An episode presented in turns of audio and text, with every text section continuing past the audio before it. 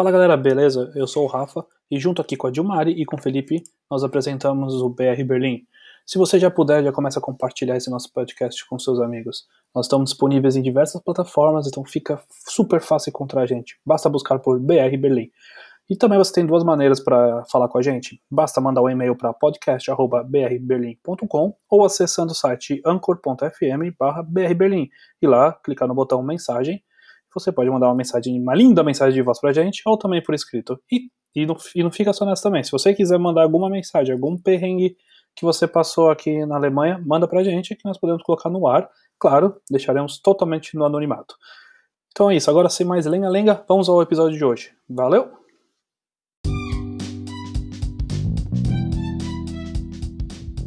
Segunda-feira, 9 de novembro de 2020.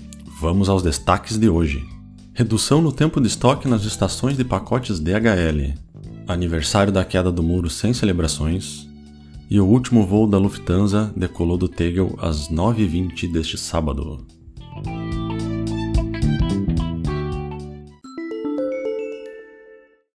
Desde o dia 2 de novembro, as estações de pacotes da DHL estão armazenando encomendas por 7 dias ao invés de 9.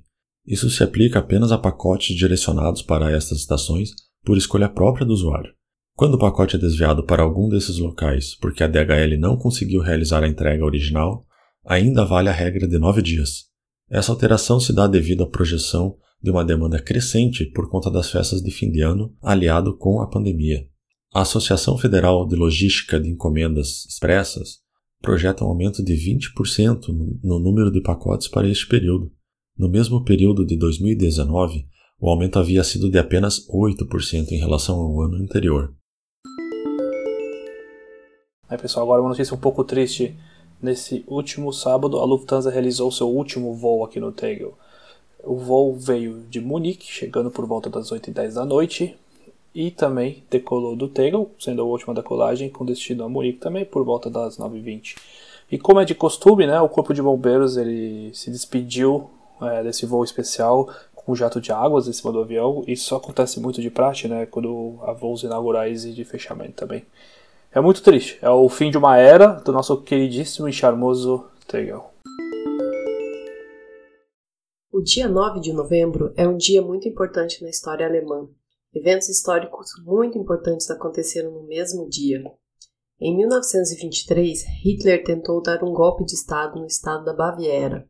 Ele deu um tiro no teto da cervejaria Burgerbräu Keller, em Munique, que seria o marco de uma revolução, mas na tentativa fracassada, ele e seus colegas acabaram presos. Esse evento é conhecido como Burgerbräu Putsch, ou o golpe da cervejaria. Já sob o regime nazista, a noite de 9 de novembro de 1938 foi marcada por terríveis ataques contra sinagogas, escolas, hospitais e casa dos cidadãos judeus. Esses acontecimentos foram liderados por milícias paramilitares da SA e marcada pela vista grossa do governo alemão. Essa triste noite é conhecida como a Noite dos Cristais, em referência aos vidros quebrados que ressaram nas ruas das cidades.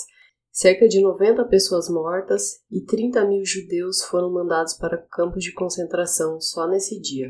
Mas em 9 de novembro de 1989, tivemos a queda do Muro de Berlim após 28 anos de divisão.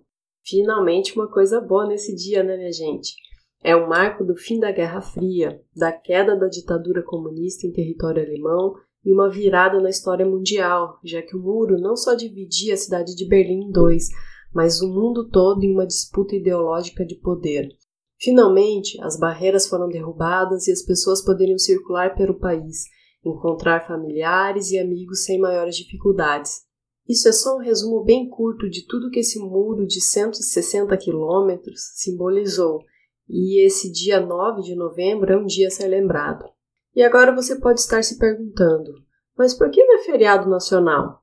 Bem, como eu já contei para vocês no início, esse dia não lembra só coisas boas. Aliás, eu diria que lembra mais são coisas ruins. Então foi decidido que era melhor celebrar o dia exato da reunificação, que foi o dia 3 de outubro, e deixar o dia 9 de novembro apenas com exposições e eventos para relembrar os fatos históricos. Esse ano, devido às restrições para controle da pandemia de Covid, apenas uma exposição online foi divulgada. O Museu da DDR vai promover na segunda-feira a exposição interativa A Utopia Pintada, um elogio ao comunismo. Esse é o nome da obra de Roland Parris, que será comentada pelo diretor do museu, Stefan Woller. Ele vai falar um pouquinho dessa pintura de 11 metros que foi feita para a sala de estatística da Berlim Oriental e comentará sobre os aspectos mais importantes e detalhes mais marcantes da obra. Se você tiver interesse, acesse artandculture.google.com. previsão do tempo para esta segunda-feira é a máxima de 9 graus e mínima de 4. A chance de chuva fica em torno de 10% durante o dia todo. Um abraço e até amanhã!